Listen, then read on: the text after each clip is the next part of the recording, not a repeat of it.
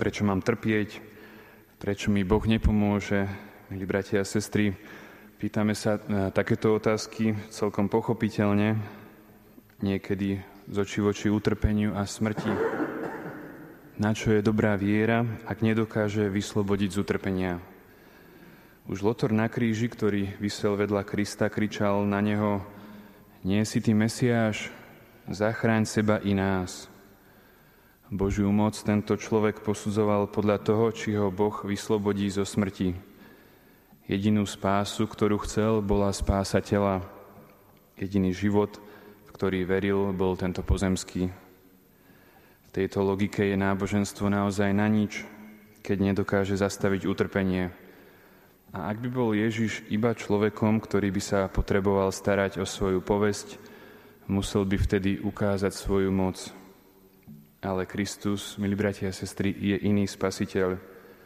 Jeho život sa smrťou neskončil a neskončí sa ani ten náš život jeho učeníkov.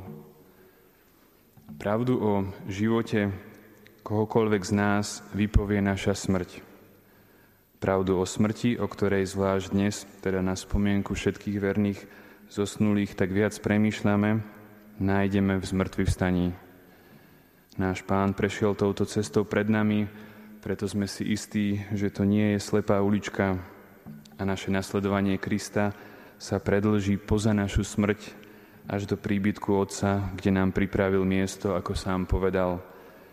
Nehrozí nám pritom nebezpečenstvo, že by sme stratili cestu, pretože On je cesta, pravda a život.